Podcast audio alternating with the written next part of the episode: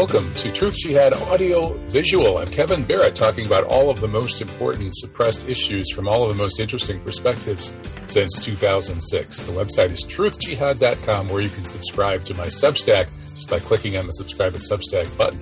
Well, another guy who's very much worth subscribing to at Substack is Joel Hirschhorn. He is a metallurgist, uh, engineering professor who has consulted with U.S. Congress done all kinds of brave work on a long list of issues, including the one that I helped get him uh, interested in, 9 11 Truth. And he's doing great work on pandemic related issues now. His book is Pandemic Blunder, and he puts out the Pandemic Blunder newsletter on Substack.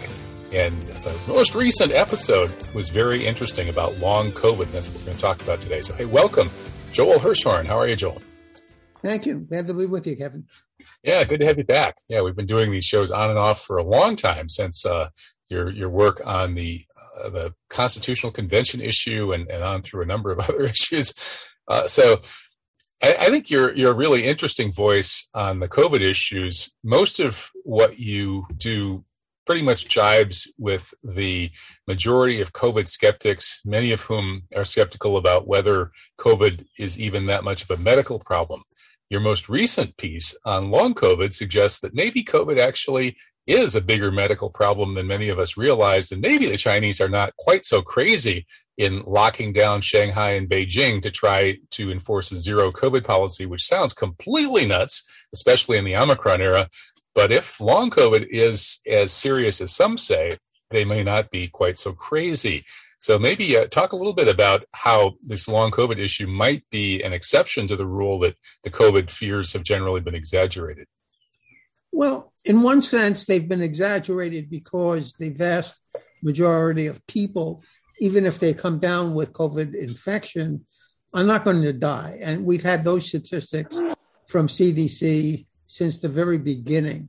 So a very small fraction of Americans are vulnerable to getting very seriously ill and going to the hospital and dying.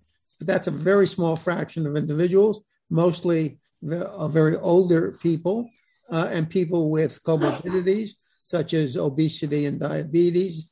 Um, when we talk about long COVID, this is a different kind of situation. This is saying that people who get infected or get vaccinated, I want to emphasize, uh, COVID vaccinations, they they get a host of symptoms that go on for many weeks, months, and now years after their initial infection or their initial vaccination.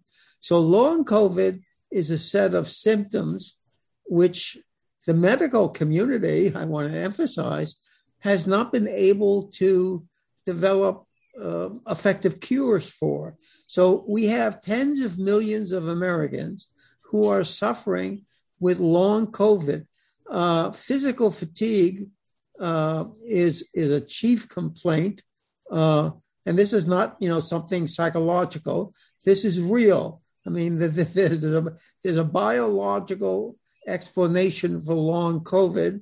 Uh, the recent article I did was on brain fog. It turns out a very high fraction of people with long COVID suffer from brain fog. And brain fog is a very complicated situation, but it ruins uh, quality of life. Uh, people with serious brain fog who can't concentrate, can't focus their minds. There's a kind of fuzziness in their in their brain function. Uh, they cannot resume their normal lives. It, the same is true with with, with physical Uh, fatigue. Those people also can't get back to work. So it, it's a funny, strange world we're living in. And that is, we can move past pandemic, COVID pandemic, and talk about people dying. And now we're in the sort of post pandemic phase, which is a different form of the pandemic, which is long COVID. And, and again, we have dozens and dozens of clinics around the country who are trying to focus on long COVID. And by the way, none of those clinics and hospitals have come up with terrific solutions. At the end of this article, I, I give some ideas on what people say can be done for long, long COVID and brain fog. but there's no simple uh, solutions. Uh, people get sort of get stuck in this quagmire of long COVID uh, with a host of symptoms. Uh, the worst ones being physical fatigue. They can't move. They can't. Uh, they have no energy, uh, and then their brain is not functioning. For a lot of them, the brain fog thing is also dominant in their lives. So, long COVID is just another sort of uh, aspect of the COVID pandemic. Once you get past the initial concern about dying from COVID, then you have to be concerned about, well, you're going to live, but you're going to live with long COVID. And again, now we have people, because of the whole time situation, we have people that have been suffering with long COVID for going on two years. And it usually happens, it can happen within days, weeks, or months of an initial infection. And the infection may be asymptomatic, it may not be serious, or we're certainly seeing evidence uh, long COVID is also uh, happening after uh, COVID uh, vaccination shots, uh, which put in spike proteins. And it all goes back to spike proteins. And, you know, I, have written a number of articles on, uh, on long COVID. And I, I, what I want to emphasize is I think the strongest sort of biological evidence for long COVID was work done in South Africa, where they actually got the pictures. They show you um, micro blood clots in people with long COVID. And these are blood clots in the fine, uh, small blood vessels in the body, throughout the body. And those blood clots have a number of consequences. Certainly, with regard to the brain, uh, these blood clots uh, hold back the flow of both blood and oxygen to organs, including the brain. So the brain is not getting sufficient oxygen and blood. Plus, we know from a lot of other research that the blood clots cause inflammation. So we have brain inflammation that's also going on. This is solid medical research. So we, we know all these things are happening now, a lot of medical research. And again, there's no wonderful cure because nobody has come up with a way to sort of get rid of the blood clots. I mean, you can fight inflammation with diet and various supplements and things, but getting rid of blood clots is not an easy thing to do. And you can't find them with normal diagnostic techniques. These micro blood clots are not going to show up on MRI or X rays or various imaging uh, techniques. They're too small. They're too small. But they really have an impact again on blood flow and oxygen flow. And they are a fundamental cause of inflammation because these blood vessels get really destroyed. And it all goes back to spike proteins. I want to emphasize. And, and, so the South African study, did that find this problem in people who had just been vaccinated but hadn't had COVID? Uh, no, it was in people with long COVID who had gotten uh, had been infected at some point. Because you mentioned that this could uh, afflict people who had just been vaccinated.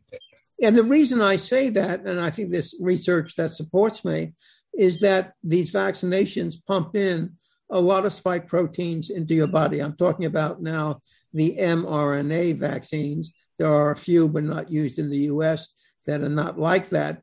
But the ones that pump in spike proteins, those spike proteins, and you got to think about this in terms of a sort of mental picture. These spikes are in the uh, fine blood vessels, and they cause the accumulation of fibrin and platelets and, and the materials in blood. And that, so the spike protein gets caught in these blood vessels and is the fundamental cause of the clots.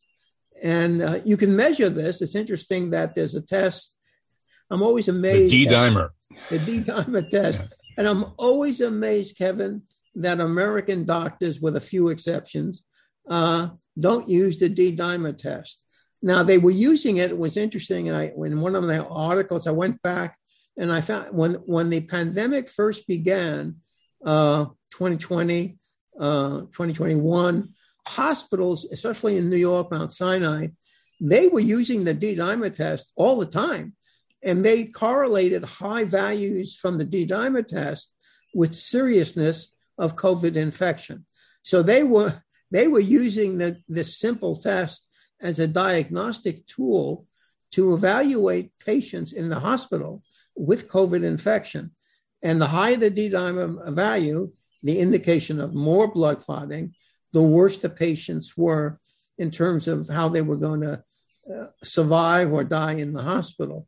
But other than that, we have this famous case of the. So why would they stop using it then all of a sudden if it was working so well? you know, you got me. It's again. I'm if you're a paranoid conspiracy theorist, I would think they didn't want to know what it might reveal. And I've talked about in a number of articles, uh, Dr. Charles Hoffe in Canada, who uh, had given Moderna vaccines, okay, vaccines to uh, hundreds of his patients. And for some reason, I guess he was reading the medical literature, and he gave the D dimer test, and 60, I believe the number is 64% of his vaccinated patients had elevated D dimer results. So he knew at that point, and he wrote about this, and he lost his job basically because he went public uh, in Canada, uh, that these people would suffer endless medical problems because they had blood clots, and the D dimer test was proof positive, in his view, correct view, that their bodies were filled with blood clots. So he was an unusual, just a normal physician, not a specialist, who did the D dimer test. You know, there are two kinds of tests. I'm always amazed. Number one, most doctors will not do the D dimer test for some reason. They don't do it. The other test they don't do, by the way, Kevin, and I've written about this, which is very significant because I had it done, is a test in your for your blood to see what level of vitamin D you have in your blood.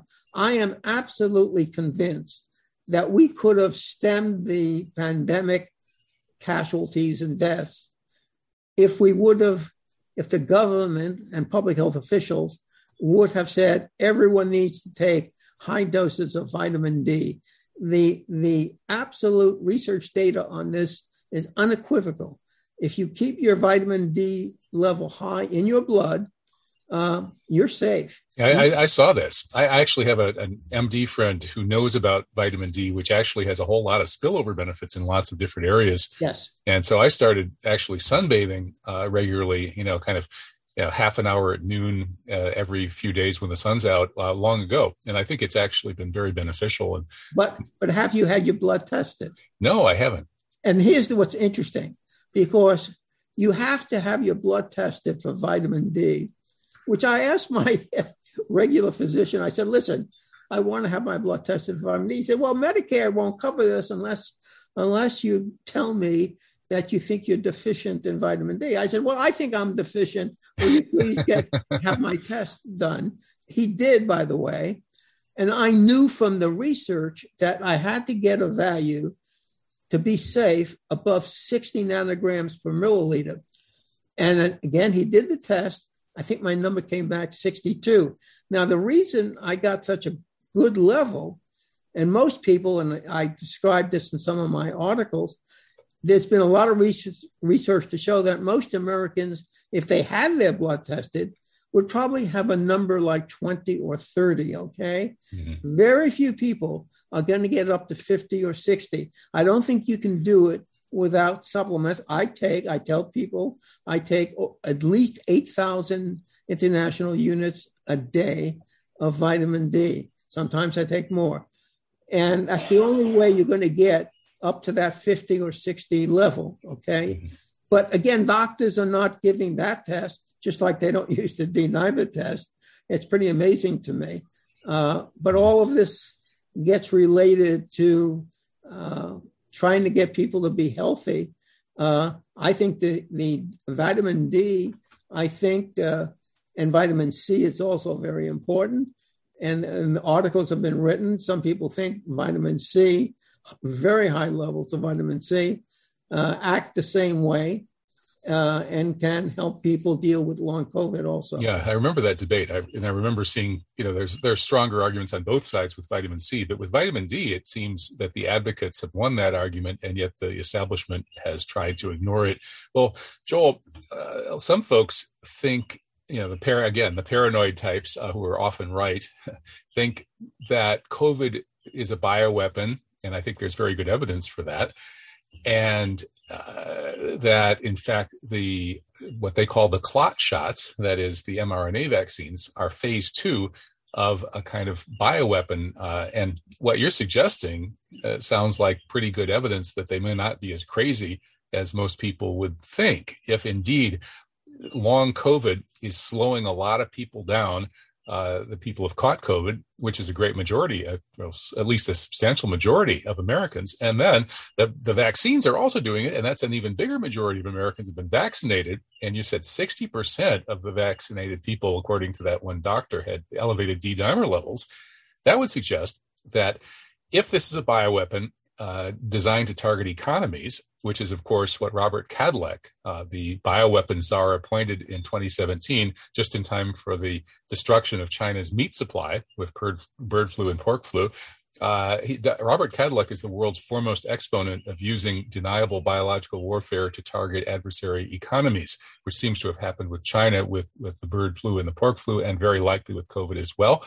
And COVID, as you're describing it, as well as the, the vaccines, the mRNA vaccines together, they seem like a perfect anti economy bioweapon. And maybe that's partly why so many people are not returning to the workforce in the wake of the pandemic. I was listening to public radio the other day and it described this crisis. There's they can't find enough workers. Uh, a huge, substantial uh, portion of the workforce has refused to go back to work, and maybe from what you're describing, that might have something to do with the fact that their abilities have been knocked down a couple of pegs by long COVID and long COVID from vaccines. So this, if this hypothesis is true, um, the whole planet seems like it's under a uh, bio attack. Uh, perhaps perhaps Kadlec thought he could target China and Iran without without having it spill over, or maybe uh, there are oligarchs who want to reduce the population and reduce economic activity that pollutes the planet and so on and so forth. Uh, I, am sure. I mean, this is all speculative, but it sure there seems to be ground there for speculation. Wouldn't you agree? Yes, but I, I would offer an alternative um, fear also, in a sense, a strategy that I think has also existed, other than the bioweapon uh, uh, theory, is that it's all based on making money. Uh, you know, I'm a big believer in follow the money. Mm-hmm. And I think everything we've seen has been a, a, a strategy to make billions, if not trillions, of dollars for the big pharma, for the pharmaceutical companies uh, selling uh, the vaccines and now the booster shots.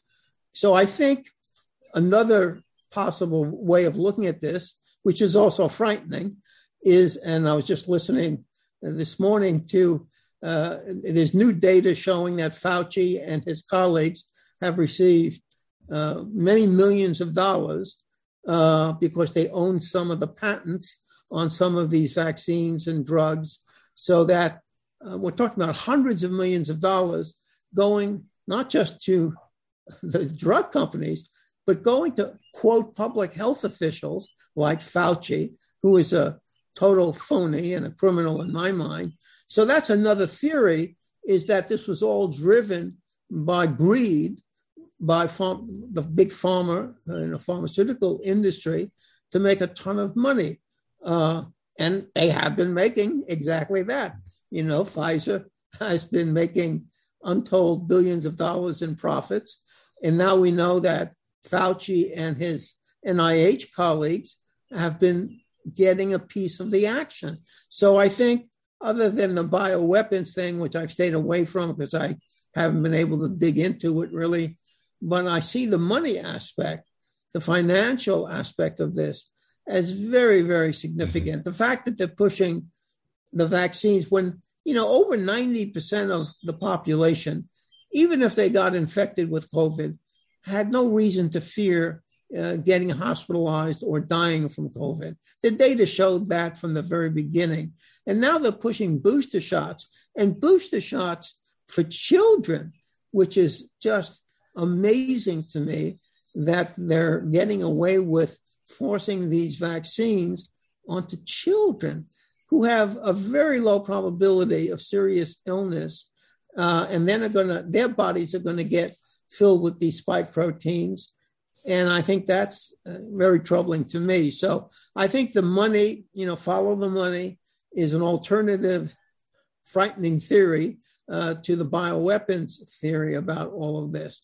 Money drives so much of what we see. The, the two theories could be complementary. Yes. That is ju- just like Yes. the, know, there are people who think that all of these extremely aggressive military policies, such as what we saw when the CIA overthrew the Ukrainian government in 2014 and installed a neo Nazi regime in preparation for the war with Russia that's now broken out, that all of that is about military industrial complex profits. And there's probably some truth to that. However, at the same time, I think that these weapons are deployed and these policies are deployed in a way that follows some kind of strategy, even if it's a completely insane one.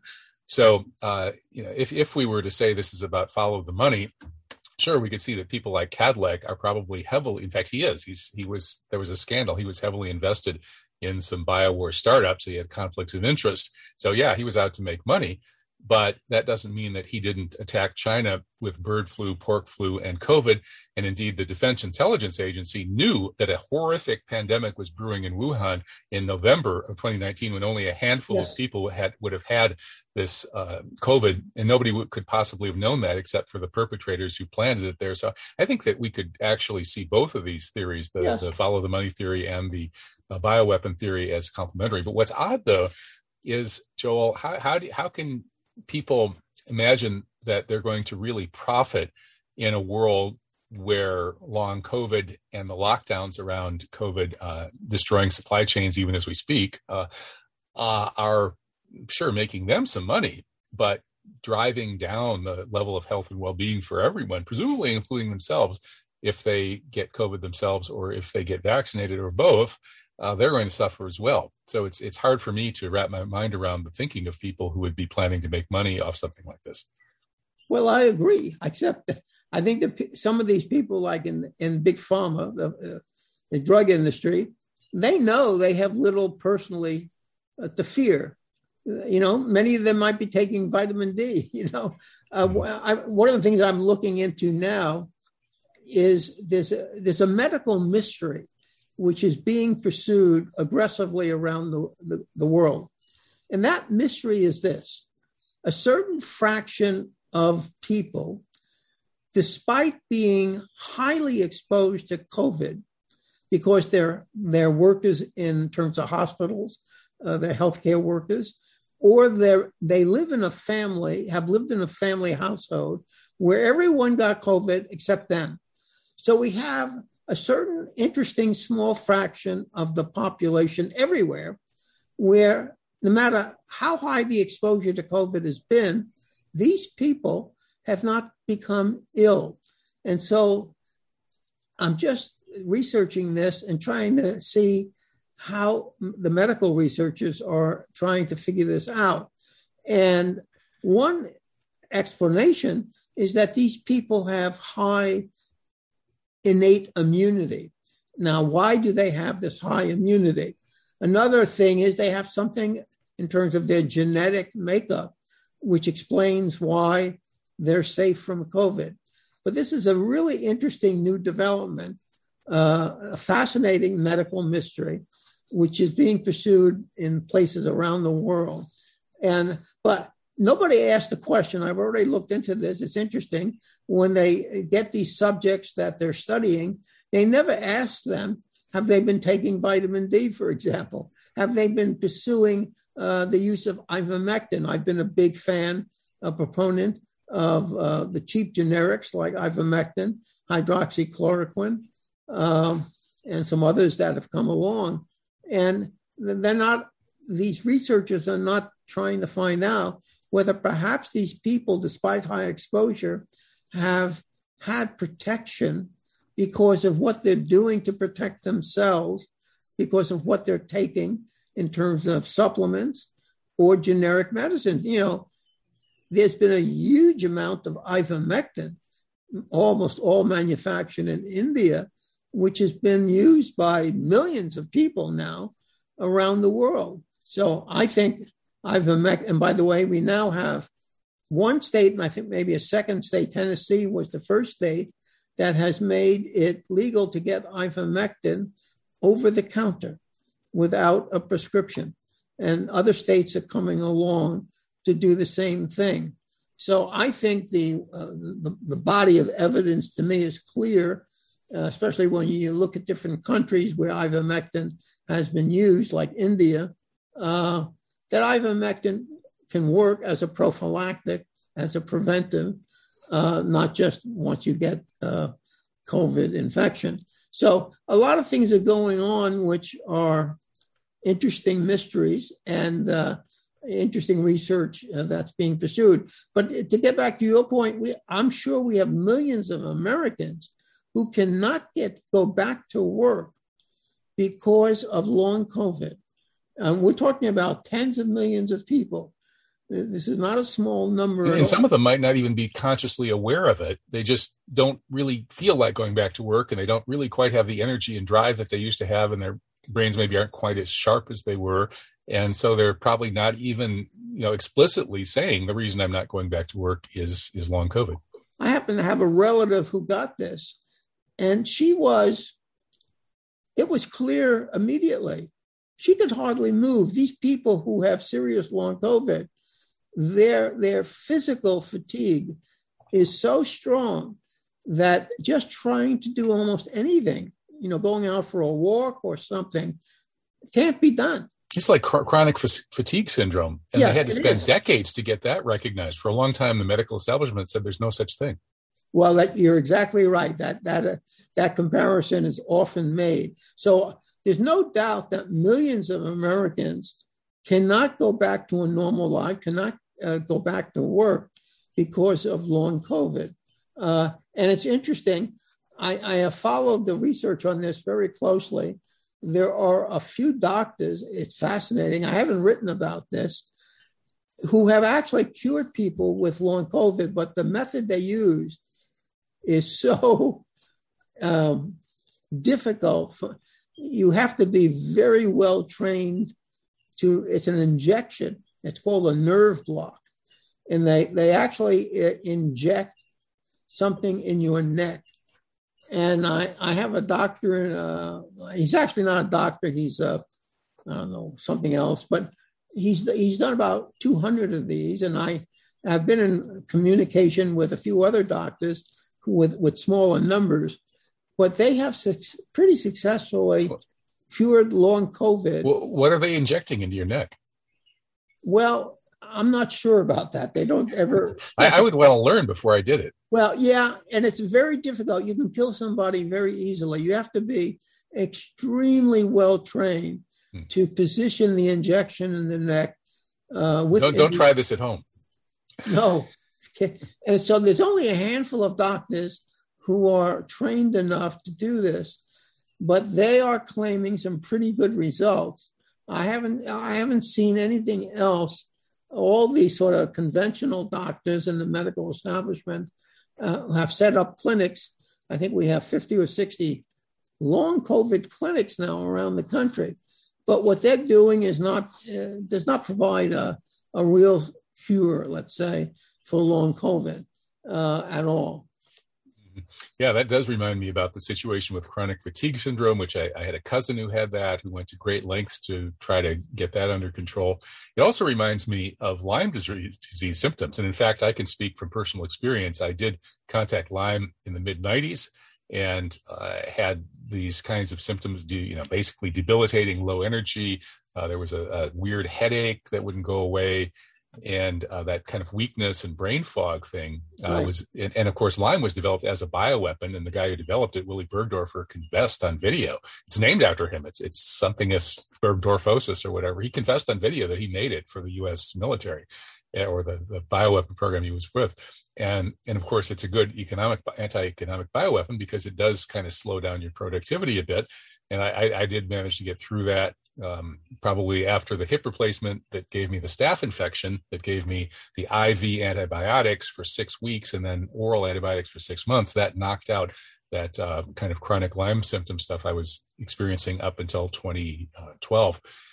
And then I got COVID last summer and noticed that the effects are quite similar to Lyme in terms of the brain fog and the the, the, the weakness, um, but the, with the addition of um, of breathing issues and a kind of a lung issue that makes you feel like you constantly need to clear your throat. Uh, and so, yeah, these things I think are real, and the medical establishment seems to not have dealt with any of them very well. Right. Like when I when I first had Lyme, I had a grapefruit-sized swelling on my knee, and they still wouldn't diagnose it because they said, "Well, the tests aren't good enough. Too many false positives and false negatives." So I went for more than ten years undiagnosed until my whole body suddenly broke out with red bullseyes, and the emergency room diagnosed it. So, it, it, why, why do you think the scientific medicine and the medical establishment have been so wrong about so many of these things, especially with COVID, where it looks like the cure, that is the uh, the tie, the clot shots, are even you know as bad, if not worse, than the disease. Well, I think there's no reason anymore for the public to trust the medical establishment or to trust the public health establishment. I think they have failed the public. And I, I there are a few doctors who write about this that I follow who, uh, you know, we have a few hundred of maybe a few thousand doctors in the US who tell the truth. But the vast majority of doctors are employed by corporations. I always like to point this out. Well over 90% of physicians in the US are not independent, they work for corporations. So they have to follow what the corporations dictate. Uh, and I have tested this out with my own uh, primary care physician. At times I said, Well, will you give me a prescription for ivermectin, let's say? He says, I can't do it. If I plug it into the computer, it won't work. They, you know, they'll tell me there is no uh, sanctioned diagnosis uh, for using ivermectin. Same error message that you get when you try to put a, a video like this on YouTube, pretty much. yeah. So he works for for a medical corporation, as do most doctors now, whether they work in hospitals or elsewhere. They all work for, almost all of them work for corporations. Those corporations follow the guidance of NIH and CDC and all of that stuff. So they're, they, they don't have the freedom. You know, I, I like to use the term medical freedom, that, that the, we've lost medical freedom in terms of doctors having the freedom to do what should be done. And we've lost medical freedom for patients that is, we uh, as patients should have the freedom to determine what goes into our body, including rejecting the vaccines, for example. So, medical freedom, the loss of it, to me, has been a, a catastrophe. And uh, again, no reason to trust the the medical and public health establishment. They have failed us completely. I'm always amazed. How, and this, uh, even today, that they can keep pushing vaccines and, and push booster shots, which don't work. You know, we've had all this research showing us that you can take these booster shots and within a few weeks, or a couple of months, they wane. They say they wane. You lose their effectiveness. Then you need another booster, and that's more profits for big pharma. More, exactly. So in Israel, they're on their fourth shot now, uh, and then the research on that is just coming out people still still die uh, with a, a, sec, a fourth shot.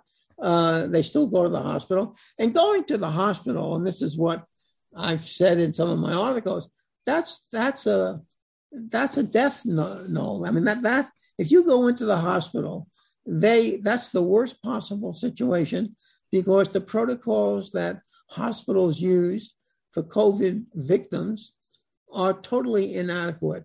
So it's almost a guarantee that you will die if you go to a hospital as a COVID. hopefully, not quite that bad, because I, I, do know two people who've been hospitalized with COVID. Actually, three, uh, all hospitalized with COVID sy- symptoms. Two diagnosed with COVID, and one diagnosed with flu uh, the two weeks after he got the shot.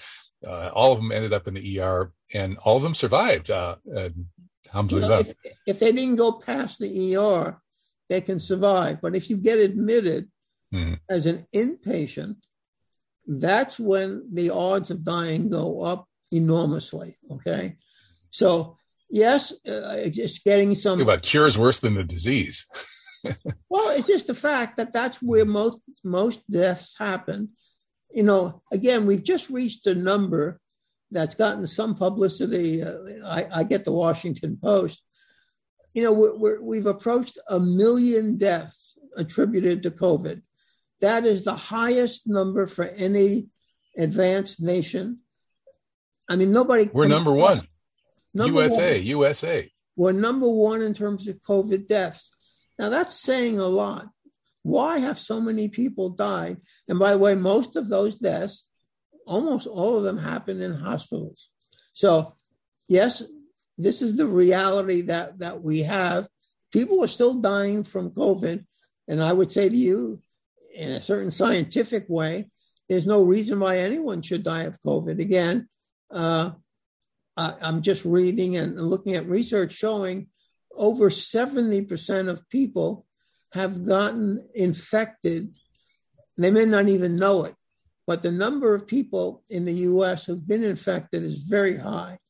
And yet we're still seeing those people are not dying necessarily. Most people will not die if they get infected. But those who do get in uh, seriously ill, it's almost it is all due to comorbidities obesity, number one, diabetes, and some other things. So, and then the treatment that goes on in the hospitals, once you get past the ER, the kind of treatments, the protocols that they use are terrible. And that's why so that's why we've lost a million people. Yeah. I mean, obviously, if, if, if hospitals really knew what to do effectively, we wouldn't have lost a, a million people. it's astounding when you think about it. Yeah. A million people uh, and it's still going on every day. The number is still fairly high. It's over, I believe, over 50,000 people a day are still dying from COVID. So, um, again, I, am sorry, how, how many? 50,000 worldwide? 50, yeah. No, US. 50,000 a day? No, that couldn't be. That's too high. Because because think about the numbers. That a million total, 50,000 a day adds up to a million in 20 days. So I don't think that's the case. Well, it's it's pretty high. I, I, I saw the number the other day. Yeah, and it's you got too many zeros on that number, Joel. well, I mean, I may have a little brain fog for my code, but I can still uh, figure that one out. yeah. It, it's still relatively high. Uh, uh, people still dying. Mm-hmm. Again, it's not just elderly people.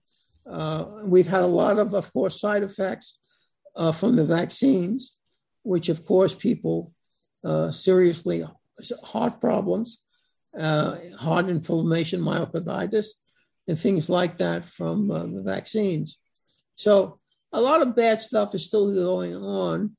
Um, and, and, and yeah, it's it's it's been a complete catastrophe. Well, Joel, I, I, we were only going to do a half hour. We've gone a little over, but we probably should cut it off uh, here uh, because of the uh, the attention span of the viewers, many of whom have had either long COVID or clot shots, uh, such that the ideal YouTube length is something like you know five minutes, and uh, we already surpassed that a ways back. But you, have really done a good job of summarizing the ways that our scientific uh, medical establishment and perhaps our national security establishment as well. These establishments have utterly and completely failed us um, and the discussion, of course, of why that is, the philosophical background. Maybe I'll talk about that with Mattias Desmet, uh, who's written on the mass formation issue in a little bit.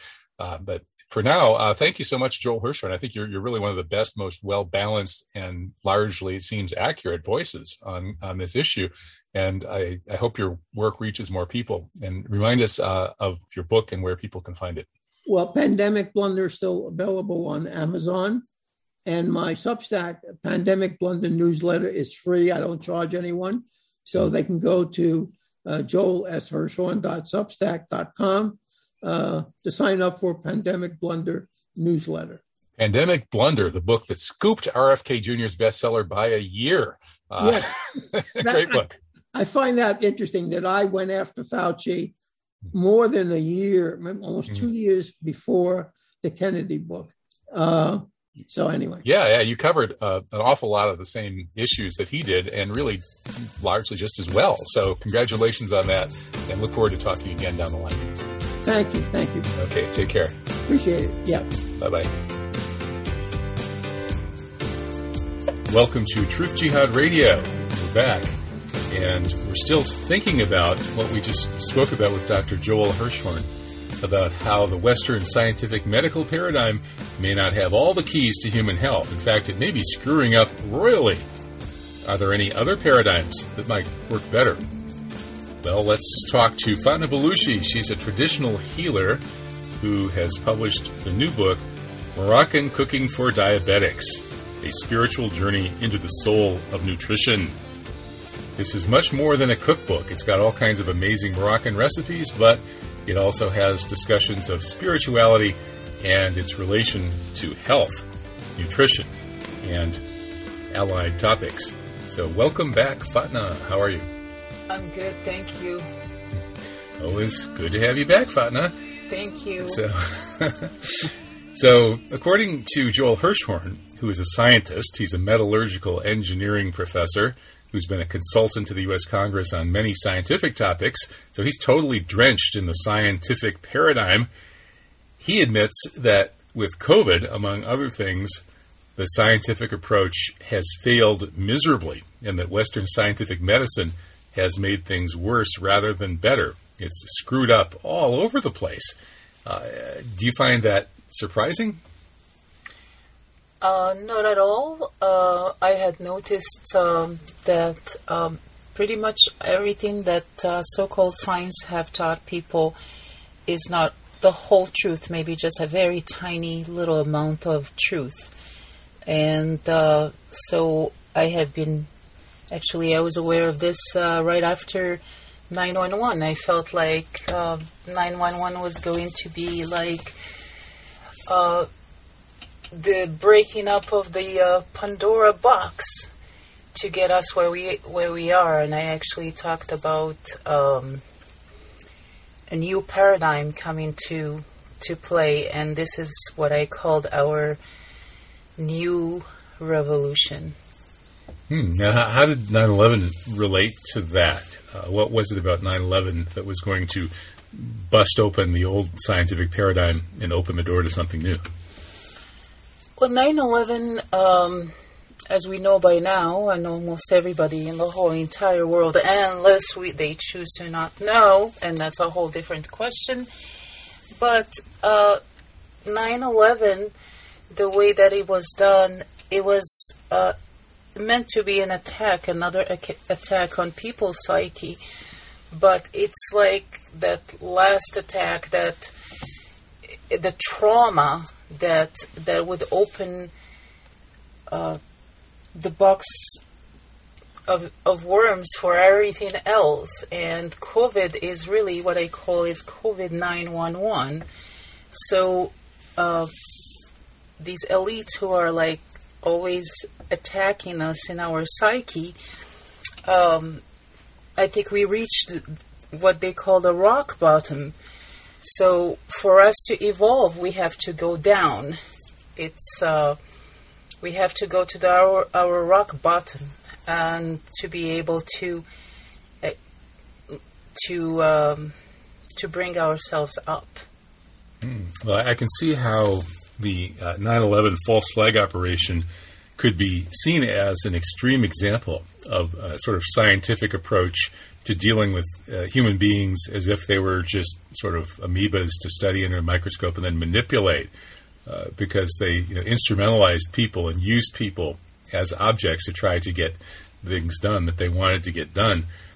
Uh, and likewise, it seems with COVID, we see the same thing where the human element is downgraded. They don't really care about the dignity of human beings, and what they care about is the manipulation through scientific techniques and getting more and more control, uh, by, especially on the part of specialists. So I, I, do kind of see how that's related. And then also the fear mongering.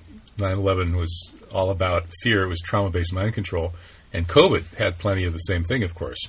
right? Look at all those fearful people with their their masks and they're demanding vaccines, you know, and they're terrorized by anybody who's not masked and vaccinated.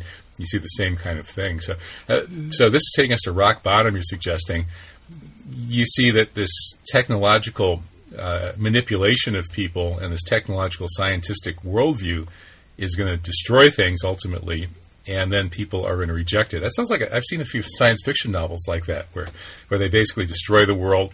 You know, the scientists, scientists, materialists destroy the world, and then you get a whole populist uprising against them afterwards. Yeah, it's like the concept of the wounded healer. You have to really know uh, the dark side and really dwell in the dark side for a very long time to understand the human psyche. And once you do that, then we evolve as as a species, and we understand who we really are. And it's from that hurt, it's from that that um, uh, denigration that you mentioned that we know how to get back on our feet and how to heal ourselves. And by healing ourselves, we also heal um, all of us. Well, that sounds sounds good to me. And so, what's what's the relation then between uh, spirituality, uh, nutrition, and, and, healing? A kind of you know, healing that is very different from the scientific medical approach to healing. Oh, we it's simple. We come from earth. Uh, we need all these uh, things that actually already uh, exist in the soil. We are made with clay. We are made from earth. Um, so to nourish our bodies we need to eat basically soil the soil is full of bacteria that help us um, uh, be in great shape it helps our grounding. I talk a lot in my book about probiotics and how you can make your own probiotics to sustain your body, but it, particularly your brain, uh, because as we know, with uh, in your uh, previous uh, show, talking about long COVID and the brain fog that leaves, and that's why people are not motivated to work or they're depressed or something. So the gut bacteria is is um, is a huge uh, deal, but and that brings me to say that the, the the vaccines actually the first thing they kill in your body is your bacteria uh, in your in your in your uh, gut, which is really like very destructive. You will never get it back. Uh, but of course, the body is, is made to regenerate. So it might take you forever. You might, uh, you know, but you have to trust and keep going, of course. So, uh, is that what your well, question is? Yeah, I guess. Although I, I, know antibiotics mess with the gut bacteria, I didn't know that vaccines did too. Yes, the vaccines do too. Yeah, and and not only that, I mean, it depends exactly where, you know, what they're injecting in people, especially with this last COVID vaccine, it's it's a whole new technology that changes. They talk about they talked about the mRNA changing the code, the immune code. It's it, for me, I find this very insulting to um, to our spirit that comes from God and and and uh, our perfect uh, creation and creative spirit that knows what it needs and that has everything that needs to uh, to stay healthy, and the soil is full of that. The, we are part of the of the soil. We are soil. So, I, you know, everything that we have, we need is here, and, and it's it's now. Interesting. Well, even the scientists seem to admit now that, that gut bacteria is very important, although I think they're coming up with weird scientific ways to try to improve it through things like uh, fecal transplants, which sounds pretty disgusting to me. Uh, probably just eating uh, probiotics would be a, a, lot less disgusting way to improve your gut biome. I would think. Yeah, and I have uh, great recipes, very easy recipes in the book. Um, and this is this whole this whole thing is a, is an experience, and uh, people think of a disease as being like something horrible, or because that's what the medical uh, authority wants you to believe. They they want you to believe that you have no power over your body, that your body doesn't have intelligence. Your body has extreme intelligence. It, it knows when it ha- when it needs to rest. It, it knows when it needs to uh, exercise. It needs uh, to sleep or whatever. But or certain like for example, I give very easy example about women. Sometimes women when they're pregnant or children as a matter of fact they would be eating like soil you know they would like eat. And then it's called pica you know like pregnant women would have such cravings. So but the medical uh, authority doesn't want you to to understand these things. Oh they would just have somebody tell you. And but the thing is why would you want somebody ever to tell you what is your what your body needs? Um, even with uh, there is so much information out there. There's so much herbs. You talked with the previous uh, uh, call, uh, yeah, guest, it's Joel Hirschhorn. Joel Hirschhorn. Okay, so he he mentioned about uh, ivermectin. Well, I'm going to tell you something about ivermectin. Ivermectin doesn't cure COVID, at least not directly.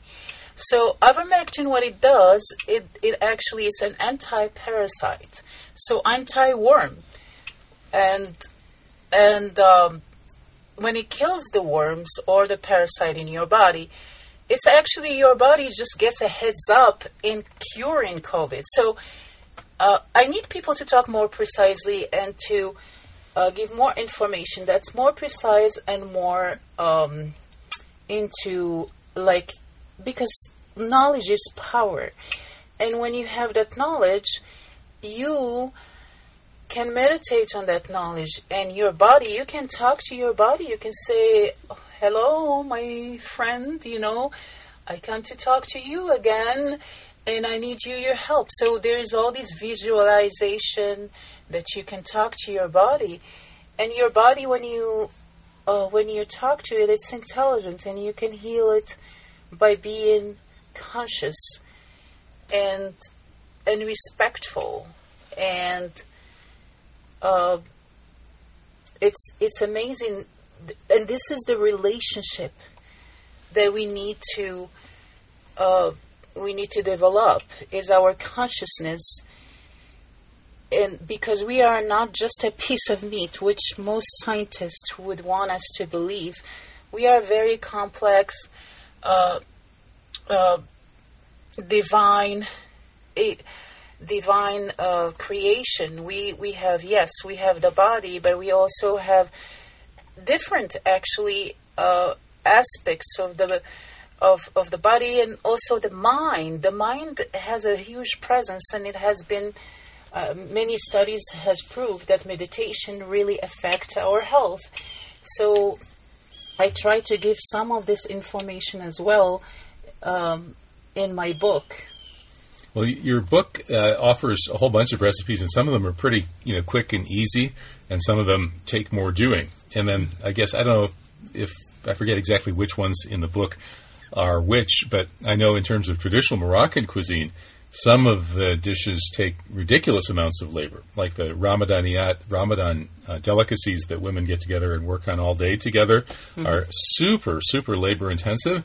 So when you're using your book and you know you're making these these good nutritious meals, you're probably investing more time and attention into it than a lot of Americans are used to, where they, they buy TV dinners if they're feeling ambitious, and if not, maybe they just eat some chips and and and off everybody does it individually, right? Each each person, uh, either they're living individually or you know each person in the family kind of raids the refrigerator for their meal. They never sit down together, and it seems like there's maybe a social aspect to food that also uh, might have something to do with uh, with better health. That is, people eating this really good food, like these recipes in your book, uh, in a situation where somebody has put a lot of uh, labor and you know, call it good karma or baraka into it, you know, mm-hmm. hand making the food, and then sitting down with, with people, hopefully that they love or that they're in a community with, that there might actually be a health benefit to that because even the scientists admit now that uh, community and having